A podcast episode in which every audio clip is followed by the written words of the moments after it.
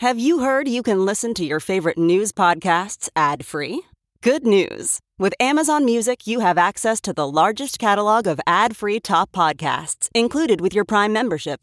To start listening, download the Amazon Music app for free or go to amazon.com slash ad free news podcasts. That's amazon.com slash ad free news podcasts to catch up on the latest episodes without the ads.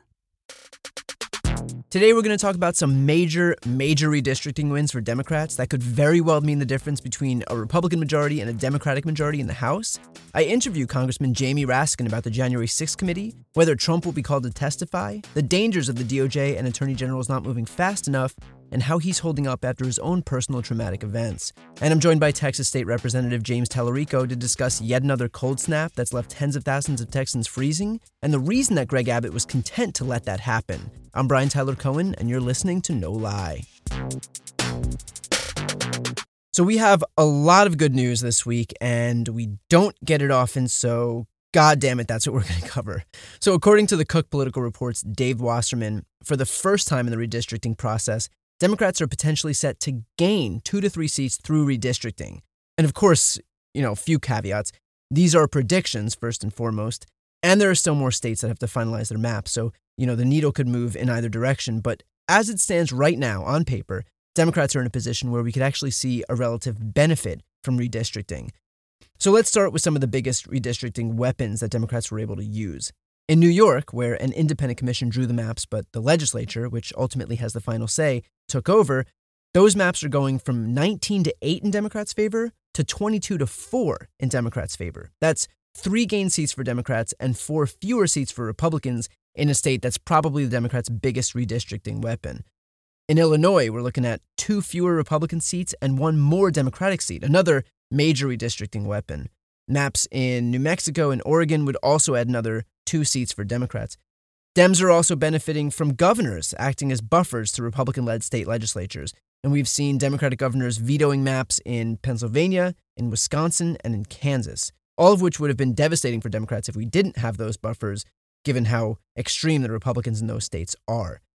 And of course, uh, can't forget the Democrats have benefited big time in the courts. In Alabama, a federal court has blocked Republicans' congressional maps, telling lawmakers that a second black majority district is required and that could shift Alabama's congressional delegation from six to one, which is what it currently stands at, and what the new maps would have been, to five to two. So a gain of another seat for Democrats.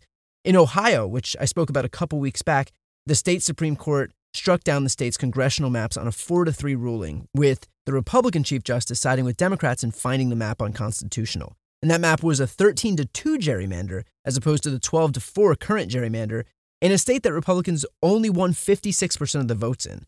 So now lawmakers have 30 days, and if they can't manage to figure out a suitable map, then a redistricting commission steps in. In Pennsylvania, just before a lower court Trump appointed judge was set to decide which congressional map to choose, the Democratic majority Pennsylvania Supreme Court stepped in and took over the process. and, like, just so you know how much of a bullet we just dodged in PA, this is what that pro Trump judge's website says, the judge who almost ruled on the maps. Here's some quotes. She is the only judge in America to order the 2020 presidential election results not be certified.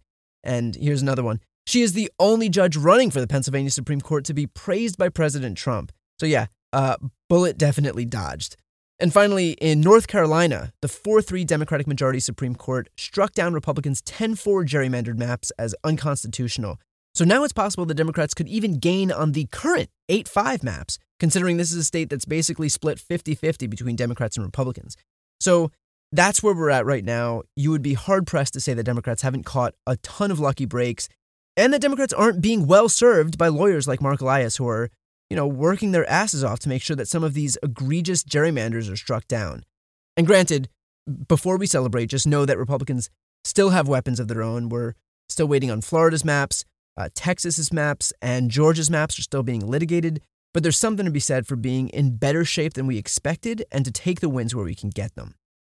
But here is my biggest caveat none of this is to say that gerrymandering is good. That Democrats were able to at least momentarily put themselves in a good position doesn't mean that we benefit from gerrymandering because the truth is that without gerrymandering, if gerrymandering was illegal, imagine how much bigger our majorities would be. Like, we're not a 50 50 country. Our House majority should not be on a knife's edge. Republicans got 7 million fewer votes than Democrats in the last election. In the last eight general elections, Republicans won the popular vote once. So, like, if we're able to hold on to the House thanks to some fortuitous events, and, and that's a big if, it doesn't mean that we benefited from this process. It just means that by the skin of our teeth, we didn't get royally screwed by it. But either way, we do still get screwed. It's still Republicans who net an advantage from redistricting. All we're talking about here is how much we're able to chip away at that advantage and to keep our heads above water. And one last point here remember, despite all of this, that it means nothing if people don't turn out. Let Virginia be a lesson. We could have the voters, just like we could have winnable congressional districts on paper, but unless we turn those voters out, we could still lose. So none of this is to suggest that we got this in the bag because we don't. Biden's approval ratings as they stand are still low, and we're fighting against history here when it comes to the party out of power's performance in midterm elections. But a lot can happen in the next few months. Biden's presiding over record jobs numbers. We've just had 7 million jobs added in the last 12 months, which is the most in US history. COVID cases and deaths are dropping. Uh, supply chain issues inflation will hopefully ease up and we can still see some iteration of Build Back Better. So time will tell. But if you needed some reasons to hold out hope, I think we finally have a few. Next up is an interview with one of my all time favorite people, Congressman Jamie Raskin. Hey, it's Kaley Cuoco for Priceline. Ready to go to your happy place for a happy price? Well, why didn't you say so? Just download the Priceline app right now and save up to 60% on hotels. So, whether it's Cousin Kevin's Kazoo concert in Kansas City, go Kevin, or Becky's Bachelorette Bash in Bermuda, you never have to miss a trip ever again. So, download the Priceline app today. Your savings are waiting. Go to your happy place for a happy price. Go to your happy price, Priceline.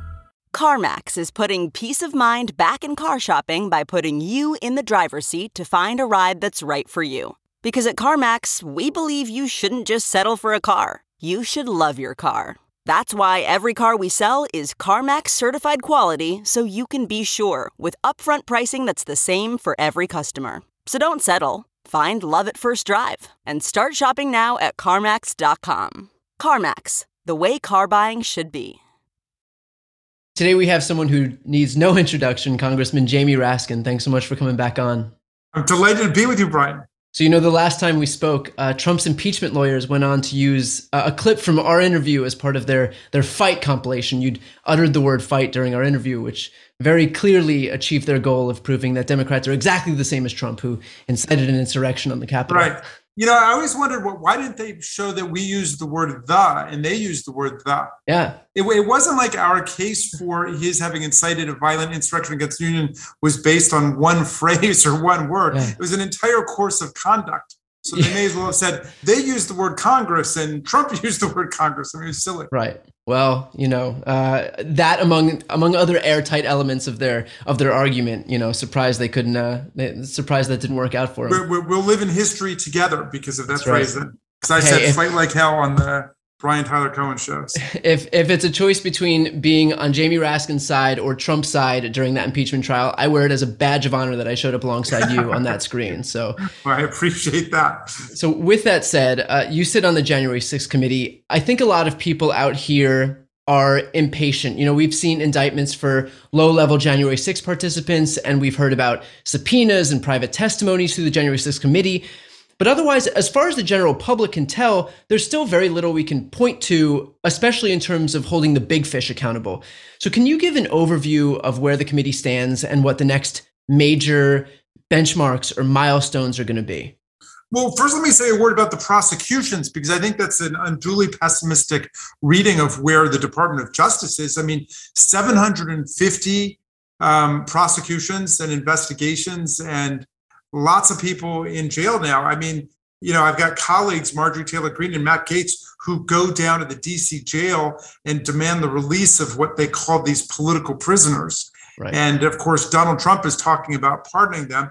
Like most organized crime prosecutions and investigations, um, this one is working its way up. You start with the little fish, and then they help to point you to the medium fish, and then they help to point you to the big fish, and that's how it works. So um, you, you, know, don't forget that there's been the indictment for seditious conspiracy of um, Stewart Oath Rhodes keepers. and the Oath Keepers ring. That's just one of multiple domestic violent extremist groups who operated in what I call the realm of the insurrection. The people who came in planning for violent struggle, smashed our windows, broke down our doors, beat up our cops, um, and helped turn the outer ring of the demonstration into a mob riot. Yeah. Uh, but you're right to point our attention to the very inside of the seditious activity on that day, which was the realm of the coup. And it's an odd word to use in the American parlance because we don't have a lot of experience with coups. And we think of a coup as something taking place against a president. This was a coup orchestrated by the president against the vice president and against the Congress. And we've not seen any criminal prosecutions there yet, but I seem to believe that the evidence is building. In any event, over on the congressional side, the uh, bipartisan select committee on January 6th, we have made remarkable progress in terms of assembling information at every level of seditious activity taking place. And we're getting a much more comprehensive and fine grained portrait of what happened, even though it's true. You know, Donald Trump and his immediate entourage have been trying to sandbag and obstruct the committee, but we've won pretty much every case in court uh, that has been uh, filed by either side. And we have rulings at every level, all the way up to the Supreme Court, that executive privilege is just not operative for a former president trying to hide his involvement in a violent insurrection against the union. Now, when will public hearings be? And using your best judgment, do you believe that issuing a subpoena for Trump to testify publicly will be necessary? Well, if we want Trump to testify, definitely using a subpoena will be necessary. Uh, as you might recall from the second impeachment trial, I sent him a letter uh, saying that he had put into issue um, specific facts that we had alleged and documented in our case. And therefore, he needed to come and testify to clear it up because only he could. His team rejected his participation in less time that, than it took him to respond to uh, the insurrection in the Capitol. Um, and um, which was a pretty long time, by the way. yeah, that was three hours. We heard yeah. back from him, I think, in two hours. Maybe yeah. it was an hour and forty-five minutes. But yeah. Um, so we will need to subpoena him if we're going to hear from him. I think that hearings are likely to come at the end of April or in May. Um, you know, they have uh, definitely slowed us down by a month or two by the stuff they've been doing. But we're going to get all the information that we need, and those hearings, I hope, will be two or three weeks of daily hearings uh, perhaps in prime time, or they might vary in time, but that tell a complete story of what took place, how it took place, what are, what are the causes behind it, and then significantly, what do we need to do to prevent this from ever happening again, to fortify our democratic institutions against coups and insurrections. Now, you'd mentioned that that you've won just about all of your court cases. Those include issuing subpoenas, forcing people to comply. If you do issue a subpoena to Trump to come and testify, is there any way that he can get around it? Is there any way that he can deny his involvement? Well, I mean, of course, he has a right to assert his Fifth Amendment privilege against self incrimination, which I suppose he would do in the end. Now, that is a privilege that you have to assert in person with respect to specific questions. It's not a magic wand that you wave over an entire inquiry. Um, and, you know, his executive uh, privilege claims or former executive privilege claims are absolutely fraudulent, just like his claims to be able to keep secrets about insurrections and coups have no standing in law. So all that stuff is going down. I mean, it's pretty much already gone down. Um, so it, you know, it may be a, a race against time. We'll see. Um, you know, he will either get up there and tell the truth and completely convict himself of being at the center of this uh, attack on American democracy, this attempt to overthrow the 2020 election and coerce Mike Pence into unilaterally rejecting electoral college votes, or he'll lie, he'll commit perjury. Um, and, you know, I know it's a, a matter of enormous frustration to the public. It's just maddening to people that he's gotten away with so many crimes. I mean, he is a you know one man constitutional crime wave and old fashioned yeah. felony crime wave too.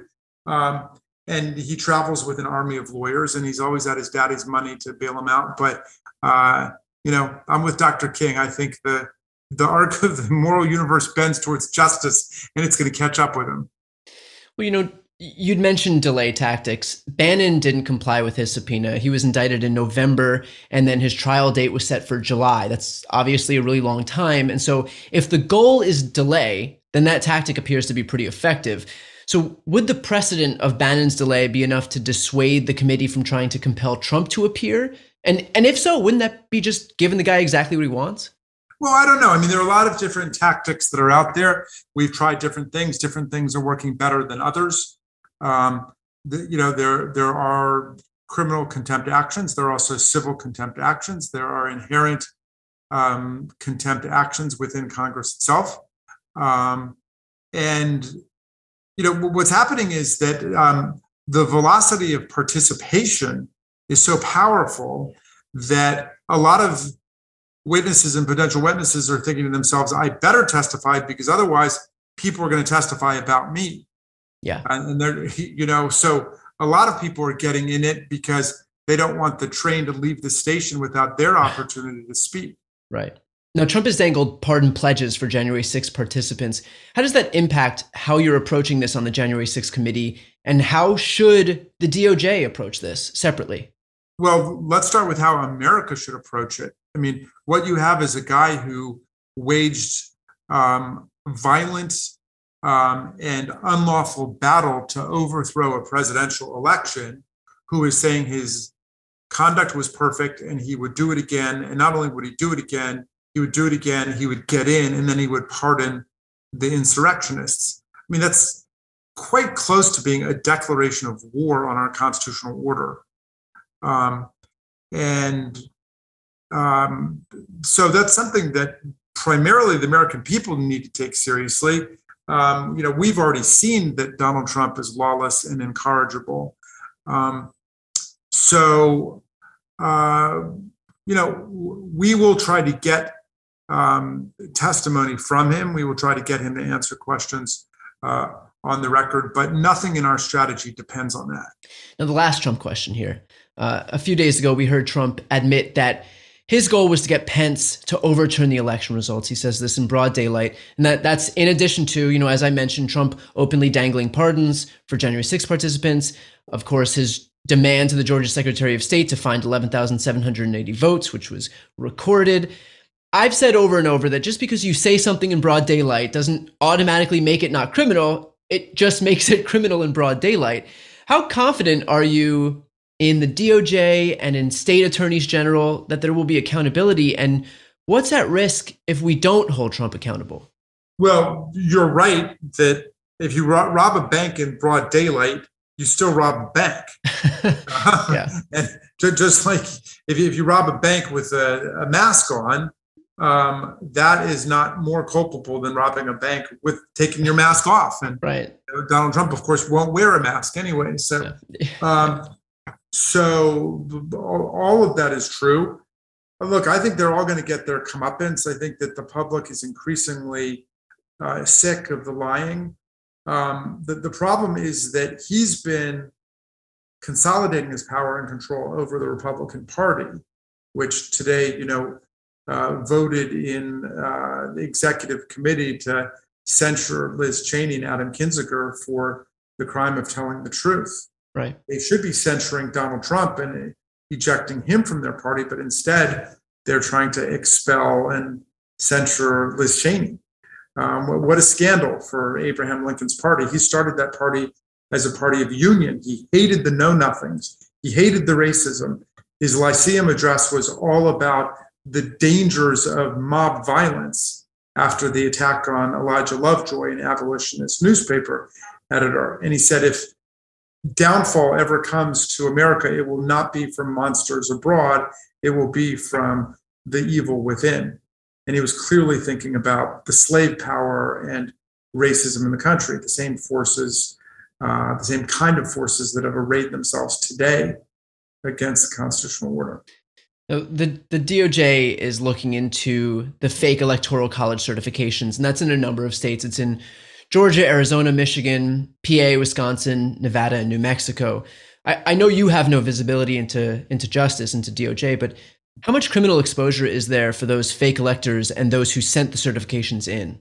Well, that varies from state to state, and it also depends on what you know what specifically they were saying.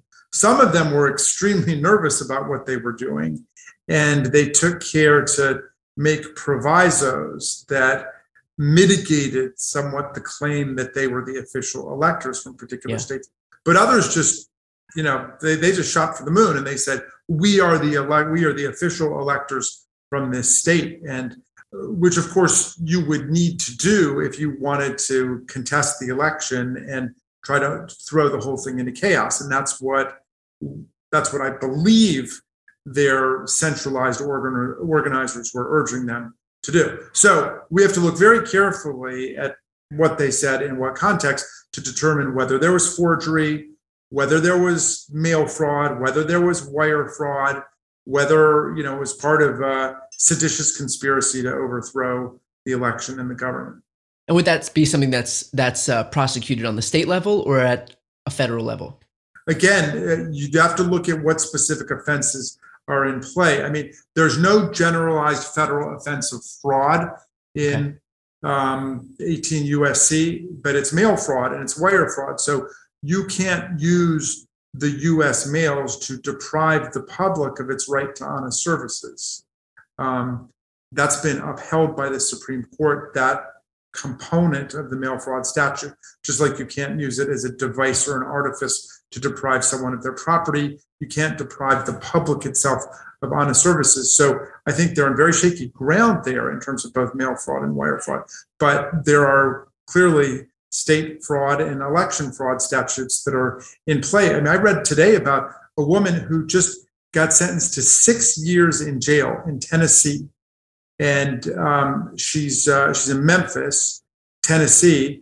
She was in jail for, and then she was on probation, and she got out. And by getting out, she thought she could register to vote again, but her probation wasn't actually over. But you can see what the confusion was. But yeah. the prosecutor brought the hammer down her down on her and brought her prosecution for election fraud, for voter fraud, and she just got sentenced to six years in jail. Six years, and, and that's and that's one person. What's going to happen to these people who try, tried to deprive the voices of tens of millions of people? Well, exa- that's exactly my point. The, these are these fake electors, these fraudulent electors, were trying to deprive the entire public right. of its right to participate in the presidential election by essentially stealing the election. That's a much bigger deal than one person voting illegally by accident. Yeah. Of course, she's an African American woman, so you've got to ask other questions about what's right. taking place there. But if we're going to take voter fraud seriously at that micro level, which is so episodic and essentially irrelevant in terms of election outcomes, certainly we got to take it seriously in terms of people trying to hijack the entire election. Right. Well said. So I want to move over to you. A few days ago, uh, on January 30th, that would have been your son Tommy's birthday. You honored him in your book, Unthinkable Trauma, Truth, and the Trials of American Democracy. How are you doing? Like, are you and your family as okay as you can be?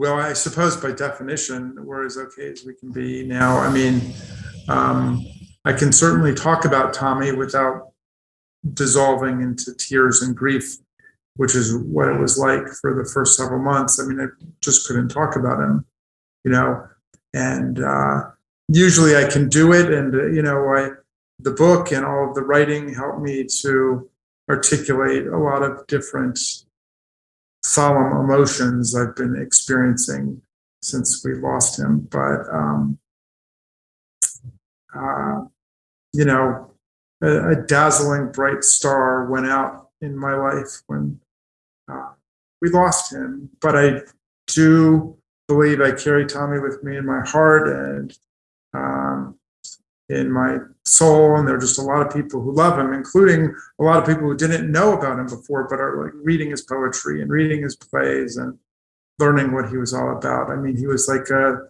a visitor from a time 500 years from now when everything's worked out all right and we've gotten beyond war and poverty and these things. I mean, Tommy used to say there was a time when there was slavery and there was a time when there were witchcraft trials and there was, you know, a lot of brutal things took place and we got beyond them as a species. We got beyond them as a people. Um, and so we can keep evolving, but uh, we need to hang real tough for democracy right now because we got forces, not just in America, but all over the world that would drag us back to the worst darkness of the 20th century the fascism, the Nazism, the racism. I, I know you've done a lot of interviews about the book. And so you don't really ever get any relief from talking about this traumatic event because the traumatic event is the book. Ha- has that been harder than you thought or or you know because you've been you've done a lot of media appearances has that been in some way therapeutic or no it's been good to talk to people and to you know to connect with other people about it i mean we're we live in an age of trauma really bad trauma and we're not the only family that's lost someone you know in 2020 it was in the last day of 2020 but um, you know we're up around a million now from covid-19 a million in the opioid crisis people we've lost um, gun violence and the mental and emotional health crisis you name it i mean so there are a lot of people out there who have written me about their stories and what's going on with them and um, you know trauma cheats you of what's most precious and important to you in your life uh, but the other side of it is it connects you to people and allows you to grow in wisdom and understanding of other people's pain and sorrow. So that's all right. It was it was therapeutic writing my book when I did the uh, audio version. That was very difficult. It was very hard to read it aloud. But I have found this process of talking about it a, a nice thing, you know, in terms of connecting me to other people and um, you know, in in getting to talk about Tombow like that. Well, you, would mentioned people writing to you. Was there any feedback that was especially memorable for you? Oh man, I mean, you know, we we've got I don't know how many letters now, but certainly more than fifteen thousand letters and emails, and um, I think about lots of them. You know, a lot. Um, you know, there are other people who've lost um, family members in the same way that we did. Um, and, um, you know, people have very meaningful things to say about that and how to think about it. Um, you know, we've heard from a lot of people who um, were traumatized by January 6th and who had their faith in America shaken by what they saw on that day, and um, you know, and they're they're finding hope in seeing other people fight for America and fight for our institutions. They want to see people fighting back, and I agree. I want to see people fighting back too. I mean, this has got to be personal for us. Um, you know, the people that came to tear down America on that day were serious. And if you look at their websites, they're saying the only thing they regret is they didn't bring their firearms with them. They left them yeah. back in the hotels and the cars. And Donald Trump wants to whitewash the whole thing, says his rioters greeted the police with hugs and kisses, which is presumably how 150 of them ended up in the hospital or wounded or injured. Yeah. How can people who watch or listen to this help? I know you have a memorial fund. Is that the best way that we can help? Oh, yeah. Well, um, we, we created a memorial, the Tommy Raskin Memorial Fund for people and animals um, which you can find if you check it out. Um, I'll put the link to that in the post description as well. Great. I mean, it's you know, it's run by Tommy's sisters and cousins and his friends. It's a kind of a younger generation thing, and they've already given away hundreds of thousands of dollars to causes important to Tommy, including civilian relief and resettlement from the civil war in Yemen, which Tommy was working on. Um, and um, relief in Haiti from the most recent earthquake. And Tommy was a passionate vegan. And so a lot has also gone to animal welfare, animal rights groups. Uh, they're doing really interesting stuff and they've raised uh, more than a million dollars and they've been able to put it back into the causes important to Tommy. And of course, politically, um, I'm going to be spending uh, this year on the project that Tommy helped me to create when he was a, a boy called Democracy Summer, which is for young people to come and get involved in, uh, well, not just my campaign now, but Democratic campaigns across the country. It's been adopted by the DCCC. Um, and to learn about the history of social struggle in the country and the struggle for the right to vote and to participate, and then where we are today with all these, you know, anti-democratic instruments, the whole bag of tricks that the GOP uses to thwart majority rule, the filibuster, voter suppression, statutes, right-wing judicial activism, gerrymandering of our congressional districts. So we study all that, and then we study what can be done, and then we we mobilize the young people to go out and to register people to vote and educate people and to canvass in the neighborhood. So people can check out Democracy Summer too. Great. I would highly recommend if anybody's listening and has anybody that can they can refer that to. Uh, that would be the experience of a lifetime. So, look, you know, I, I can't even begin to imagine what you went through, but I can say that between losing your son and then showing up a few weeks later to be the face of the movement to protect American democracy, that you've shown more strength and courage than anyone on this planet will ever show. Uh, you know, you're as good as it gets. So thank you for taking the time today. It was an honor to have you on again. Well, thank you, Brian. It's kind of you to say that stuff. I don't think it's true. I, I see people acting with extraordinary courage every day. I just, I did exactly what I felt I had to do. I didn't know anything else I could do. But I appreciate your saying that. And thank you for having me on. Ready to elevate your home? Picture this central heating, a cozy fireplace, or your dream walk in closet. Build a backyard oasis, go green with solar panels, or start a business. It's all possible with Figure's home equity line of credit. Unlock up to $400,000. Apply online in five minutes. Funding in as little as five days. Head to figure.com and transform your home. Figure Lending LLC, DBA Figure, Equal Opportunity Lender, NMLS 1717824. Terms and conditions apply. Visit figure.com for more information. For licensing information, go to www.nmlsconsumeraccess.org. Thanks again to Jamie Raskin. Now we've got Texas State Representative James Talarico. James, thanks for coming back on. Thanks for having me. Glad to be back here.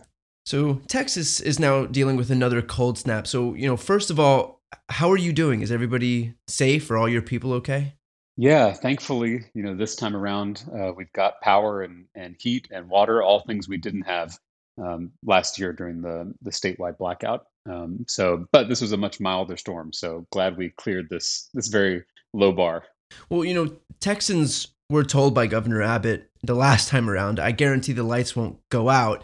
And yet now, you know, already as the as of this recording, there are over 70,000 Texans who don't have power, you know, even despite the fact that this is a milder storm than last time. So, you know, what's the deal? What what what happened to Abbott's guarantee?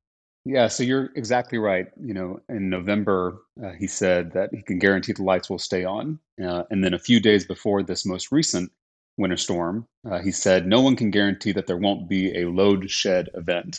And that, that kind of sounds confusing to folks who aren't well versed in, in the Texas electricity grid, but a load shed event is just a planned blackout.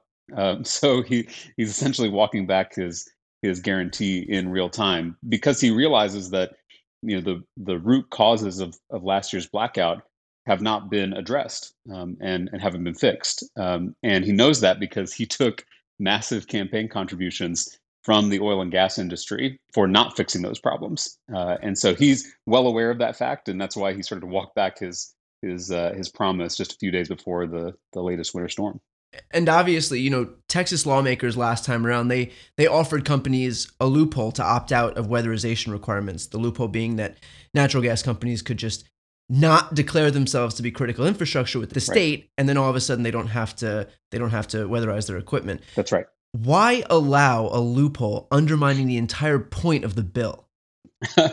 well, the answer to that question is almost always money, right? yeah. um, our we we operate within a corrupt political system, and and I don't just say this as a as a Democrat going after Greg Abbott. It's true for both political parties um, at all levels of government, unfortunately. Um, but in in Texas, there are no campaign contribution limits. Um, so, unlike federal races for Congress, here in Texas, anybody can give you as much money as they want. And in fact, Greg Abbott got a million dollar check from a guy named Kelcy Warren, um, whose company made billions off of the blackout last year. So Kelcy Warren's company is raking in all these profits from the blackout.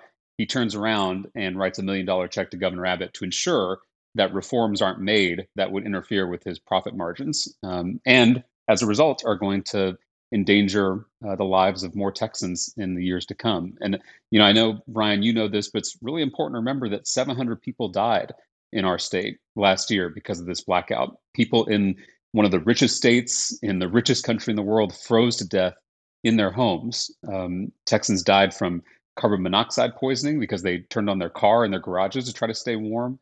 I heard from mothers who were clutching their babies to their chest just to try to keep them warm. I mean, it was a, a, a, a moral crime what happened in this state. And the fact that people like Greg Abbott are lining their pockets um, as a result of, of this mass casualty event uh, is unconscionable to me, and, and I think should be unconscionable to to everyone, no matter what your political affiliation is. And you know, this this issue wasn't even Republicans' priority, wasn't even Abbott's priority. I mean, you know as well as anyone that when they could have been actually solving this issue, they were focused on passing right. voter suppression bills and abortion restrictions, yeah. uh, both of which were passed, by the way, with against the desire of the vast majority of Texans.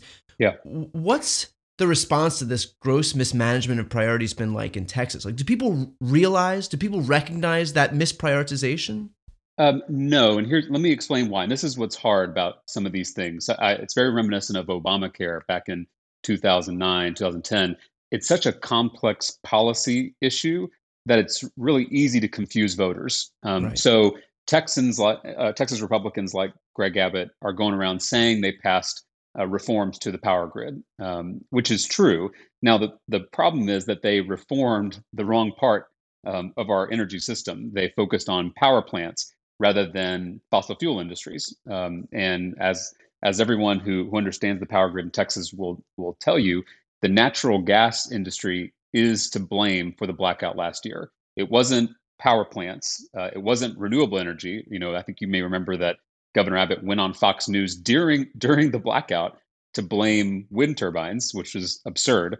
But uh, the the culprit uh, is very clearly the natural gas industry. They were the first domino to fall in kind of a, a series of cascading failures uh, during the blackout. But if it if if the natural gas industry had spent the extra money to winterize their facilities in Texas, we would not have had a blackout. Period.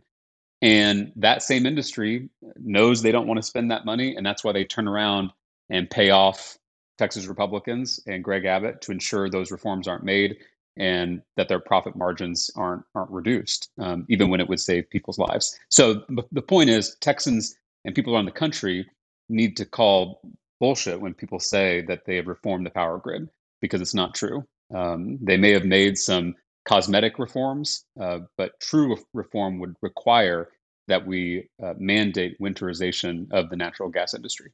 That's so weird because I remember watching Fox around this time uh, last year and was definitely told that it was the fault of the Green New Deal, which I didn't think was in place in Texas. But apparently, not only was it enacted, but it was actually responsible for the entire power grid failure. Well, and and let me just say, so you know, yesterday during this latest freeze, and and and we should all recognize that this winter storm here in Texas this week um, was much less severe than the one in 2021 or the one in 2011, 10 years earlier, that had led to similar blackouts.